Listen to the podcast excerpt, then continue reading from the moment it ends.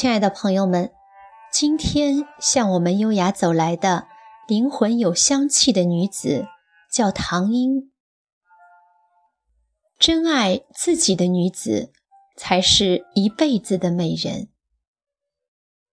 七十年代时，老上海最风光的社交名媛唐英回国探亲，六十多岁依旧着一身通绿旗袍。眼波流转间，沧桑湮灭；举手抬足，恍如葱茏少女，丝毫没有老妇人的隆中疲态，处处透着常年优越生活萃出来的精雅韵致，真是做足了一辈子的美人。或许，只有爱自己的女人，才能做一辈子的美人吧。一九零三年，唐英出生在上海。他的父亲唐乃安是清政府获得庚子赔款资助的首批留洋学生，也是中国第一个留学的西医。他的母亲是金陵女子大学的首届毕业生。唐乃安回国后，在北京北洋舰队做医生。后来在上海开私人诊所，专给当时的高门巨族看病，因此唐家家境富足，人脉广泛。唐英当时就读的中西女塾是宋家三姐妹的母校，也是张爱玲读过的圣玛利亚女校的前身。这所完全西化的女校，以贵族化的风格。培养学生成为出色的沙龙女主人。在家里，唐家的女孩们除了学习舞蹈、英文、戏曲之外，还修炼着名媛的基本功，衣食讲究。家里专门养了裁缝做衣服，每一餐都按照合理的营养均衡搭配。几点吃早餐？何时用下午茶？晚饭什么时候开始，都遵循精确的时准时间表。吃饭时绝不能摆弄碗筷餐具，不能边说边吃，汤再烫也不能用嘴去吹。看上去犹如一出童话般的富养女儿的模板。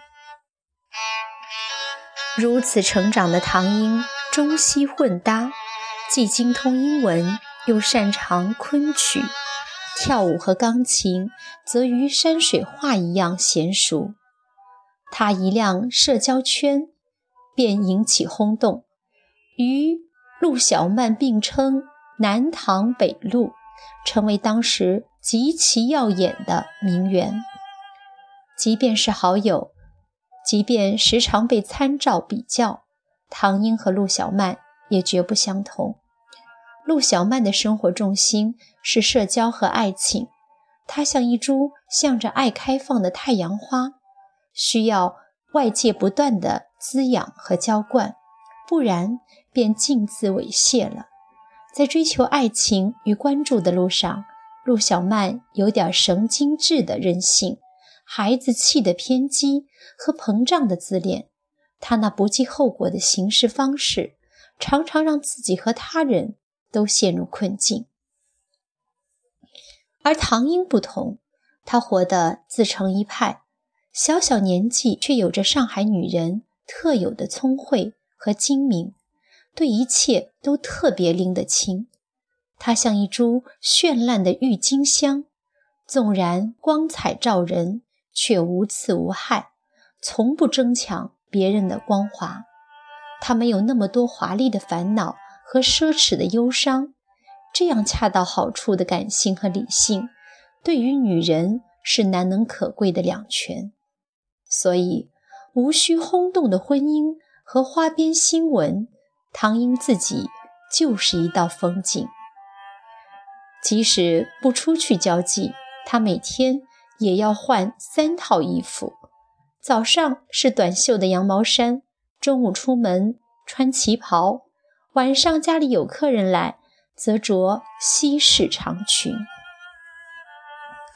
香奈五号香水、CD 口红、LV 手袋，这些对于她实在是无奇的装备，犹如一日三餐般稀松平常。提的是，她那十只描金的大箱子，在口口相传的艳羡中装满了华服，甚至整整一面墙的大衣橱都被皮衣挂满。他去逛鸿祥百货。去逛一切能给他服装灵感的地方，每每遇见令人惊叹的衣服，他不买，默默地记下样式，回家吩咐自己的裁缝做，既拷贝了最新的样式，还 DIY 了自己的原创。所以啊，他穿出去的衣服别致、时髦而前卫，迅速以唐英款的标签流行。民国如果还有哪个女人因为衣服而出名，除了张爱玲，便是她了。只是张爱玲的服装充满了个性的张扬，犹如俯瞰芸芸众生的一面屏障，打眼却未必合群，透着曲高和寡的孤独。她呢，则糅合了小女子的智慧，用丝绸和雪纺交叠的。向全世界宣战，得体地把生活包裹成一颗绚丽的糖。他在百乐门跳舞，披着霓裳帐衣，足尖飞旋中掉了舞鞋。当年的小报津津乐道这双金贵的鞋，就好像现在的八卦版热议女明星手上的鸽子蛋。那两百块大洋的价值，几乎是鲁迅当时半个月的工资。他还是戏剧界的缪斯。一九二七年，南塘北路联袂亮相，在中央大戏院，一个扮杜丽娘，一个扮刘梦海，演出昆曲《牡丹亭》中的实话教化。成为当年报纸的头条。一九三五年，卡尔登大剧院被围得水泄不通，文艺青年们伸长了脖子，期待他与沪江大学校长林献阳演出的英文版京剧《王宝钏》，外语与国粹的混搭，他开了英语唱京剧的先河。一个如此精彩的女子，爱情却没有想象中跌宕。孙中山的秘书杨信佛爱慕她，托了刘海粟做说客，家里以他已订婚为由不同意。虽然他也动心，但最终还是算了。为了一个男子和家里决裂，他似乎没有必要设这个险。宋子文钟情他，父亲却不想和政治人物扯上关系，他也顺从了。唯一能满足看客好奇心的是，在他的小抽屉里收藏了二十多封宋子文的情书，在某些月朗星稀的晚上，或许也曾托腮攒肩，但也仅止于此。一九二七年，她嫁给了宁波小港李家沪上豪商吕云舒的儿子李祖法。李祖法留法归来，时任水稻工程师。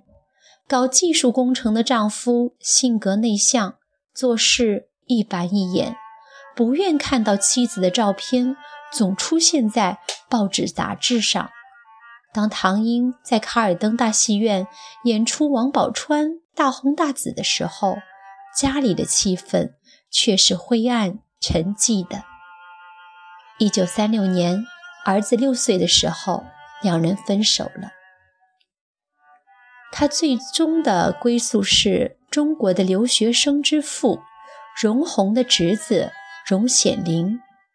荣家也是个开放的。留学生大把的望族，荣显龄是广东人，性格活泼开朗，爱好多姿多彩，跳舞、骑马、钓鱼，无一不精通，还是文艺爱好者。于是，他们结伴，共同享受生活。一九四八年，唐英夫妇到了美国，他在大洋彼岸继续做他的美人。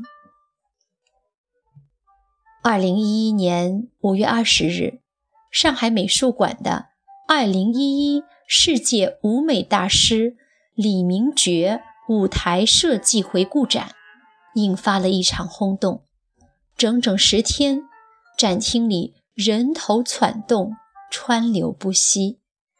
两类人昂首阔步，挺胸抬头的往里挤，一类。是文艺中青年，他们是冲着李明觉去的。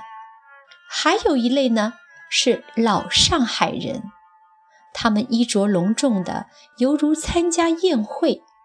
他们是来寻找李明觉妈妈的影子，那个著名的妈妈就是唐英。于是我们才知道，晚年的唐英。是个知足的老太太，她像任何普通的老妇人一样，为儿子、儿媳和三个孙子骄傲。她带孙子们看戏、看电影，回来吃她自己做的点心。据说啊，她炒的芹菜牛肉片比饭馆里的还好吃。吃过她包的馄饨，饭馆的馄饨也不要吃了。一九八六年，他在纽约的寓所里静静离世。在他的手边有一个直通儿子房间的电铃，但他从来没有碰过一下。他也没有用保姆，自己把一切打理得清清爽爽、干干净净。走的时候，一脸从容。知道消息的人很少。他的粉丝们宁可相信，他依然生活在另一个遥远的世界，也不愿清楚地看到，曾经如此灿烂的他，悄无声息地变老，憔悴而虚弱，最终陨落。他深爱自己，做足了一辈子的美人。